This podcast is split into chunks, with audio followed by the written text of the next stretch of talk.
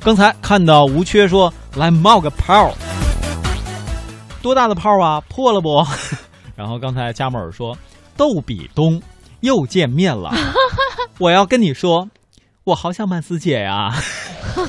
讨厌，你不能这样啊！谢谢谢谢，我也很想你们。哎，对，那其实提的提到了见到曼斯姐，呃，我第一个反应是什么时候曼斯也能进入到咱们的一些学校的考题范围哈？比如说，因为第六级，什么第六级是吧？各位懂的。另外一个现象呢，就是有多少朋友珍存着曼斯的照片啊？为什么这么说？因为为什么又把话题引到了我身上？你看。第一是我对于曼斯的崇拜之情，有如滔滔江水连绵不绝，又好似黄河泛滥一发不可收拾，恰似一江春水向东流，是吧？啊，留白了我的少年头。还有另外一个现象，就是每次一上节目，就有好多朋友问小东：“今天是你发微信吗？你发微信的时候，能不能多发几张曼斯和舒涵的照片？”这这这这这是真的吗？这这是真的，因为所以说我曾经。在我执掌这个微信的时候，我偷偷发过好几张，他们后来也不知道 啊，呃，但是存照片的方式啊，这个肯定是一方面，另外就是存照片的介质，呃，各位也要关注了。最近呢，有一些新闻是在这方面要被提上，呃，这个感官度，或者说又被放在聚光灯下的，我们来和大家一起了解一下，嗯。在大数据时代呢，这个网络云盘成为不少人工作和生活的助手，是用来储存文档和照片。那随着大家呃互联网服务商提供的网盘容量越来越大，再加上带宽的不断提速，网民们在云盘里储存数十部电影也是变得非常的轻松。但是啊，随着这网盘的发展，呃，衍生出来的问题也越来越受到重视了，尤其是利用网盘来传播。淫秽色情信息的问题，对我们总能给大家举一些正常的例子，比如说你在网盘里边多存一些曼斯姐的照片，是吧？这个感受美、享受美丽是可以的啊，拜托，是吧？但是有一些事儿你不能做。那么关于刚才提到的这个，其实涉及到法律红线的问题，也涉及到道德红线的问题。接下来我们通过记者的报道，一起来详细的了解一下。那在这里呢，再一次说一下我们今天的互动话题，就是各位对当红明星热播电视剧进入考题有什么样的看法啊？这是我们今天的互动话题。那么接下来我们先来听一下记者关于扫黄打非的网盘方面的报道。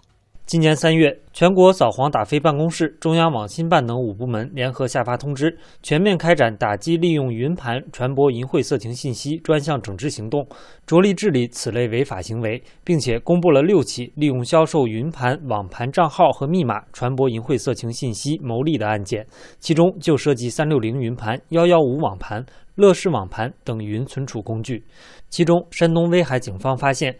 有网民在去年二月创建一个 QQ 群，并向该群上传淫秽视频文件，并通过创建 QQ 群等方式销售含有上万部淫秽视频的三六零云盘账号。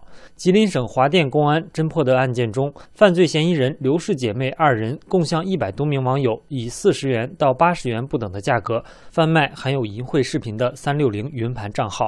此次整治触发了网盘行业的一波关停整转潮，并且至今未停。先是三月四号，幺幺五网盘发表公告称关闭礼包文件分享功能，之后又对我聊功能进行整改，下线了其中的文件发送功能。三月十七号。阿里巴巴旗下的 UC 网盘宣布，自四月十五号起终止网盘的存储服务。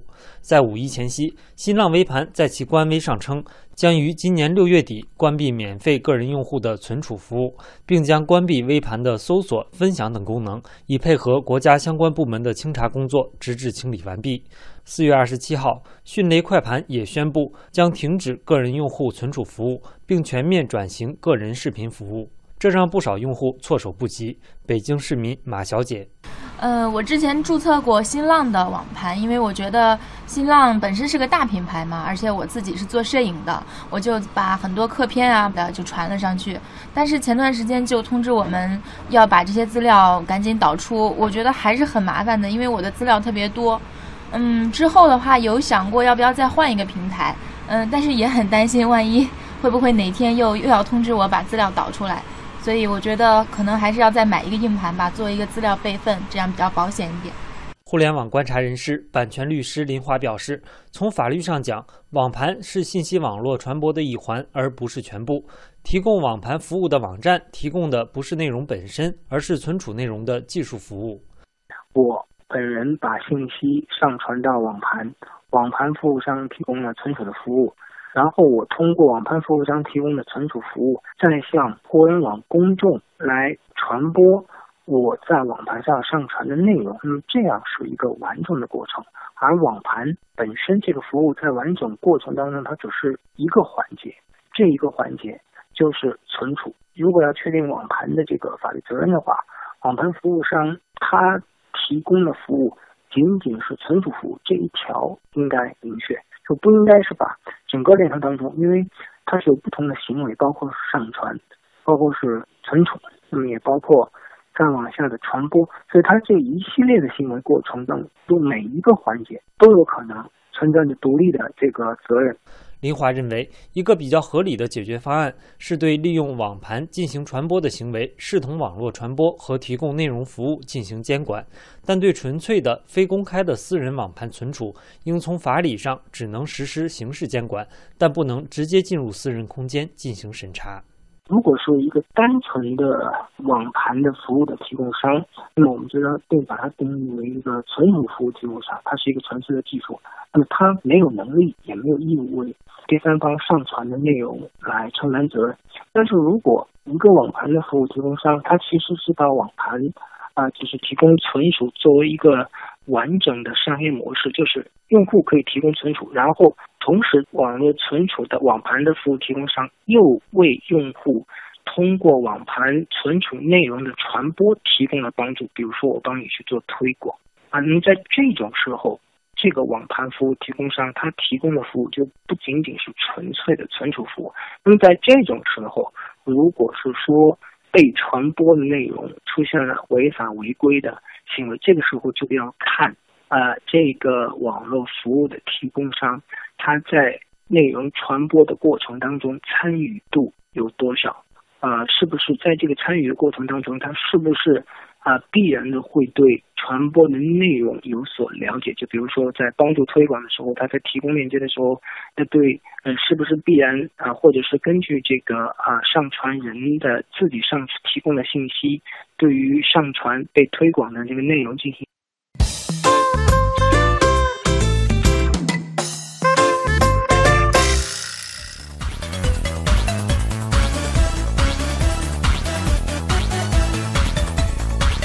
嘿，各位，这里是正在播出的网络文化看点。刚才呢，和大家说了一下网盘的事儿。网盘，曼斯，你平时有用吗？嗯，其实我在这方面挺白的，就是我那个手机哈，每天接上电源线充电的时候，它都会跟我提醒说，呃，什么这个，哎，那可能是那个 iCloud 的那个云吧，嗯，老说什么什么空间已满啊什么的，又让我激活，让你升级是吧？对，然后升级，然后又要什么，我一看交费。哎，果断退出。你下次这样，再遇到这样的云端哈，云端存储，无论是像百度云呐、iCloud 呀，还是什么刚才提到的三六零，嗯，是吧？让你升级。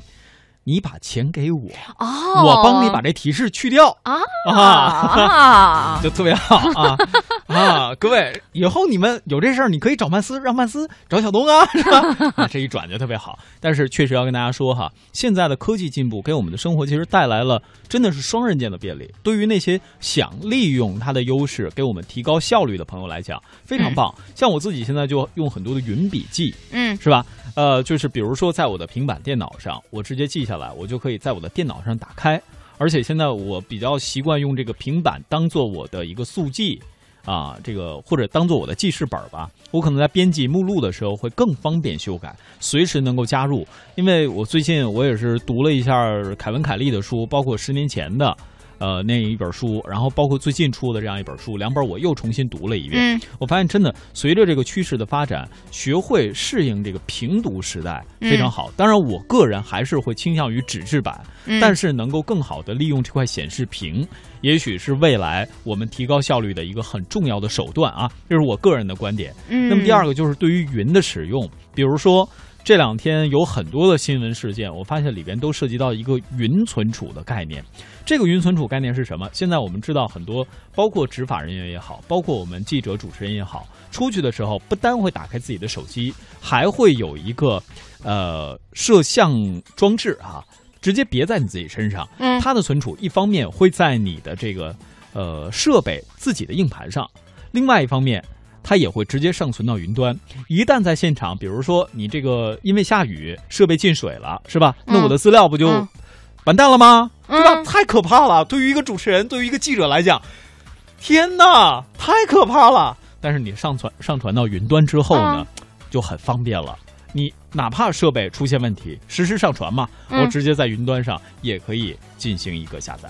哎，我就没太听明白，为什么要把这设备就绑在身上呢？就是随时记录啊，而且它的视角是不一样的呀。就好像曾经有很多部电影都是有第一人称的视角去拍摄嘛。什么叫第一人称？是我。什么叫第二人称？第二人称是指你。第三人称是第第三人称是他，就是现在大多数电影用的一个第三人称的叙事主角。而我们知道，VR 设备未来它也会更多的强调这种第一人称。你说的这是就是记录影像，就跟那行车记录仪一样，是为了上传这些东西哈。我说你刚才说平板电脑怎么就绑在身上了呢？安全。万一万一哪天万斯姐姐是吧生气打我，平板电脑咔一挡不疼啊！这一招又教给大家。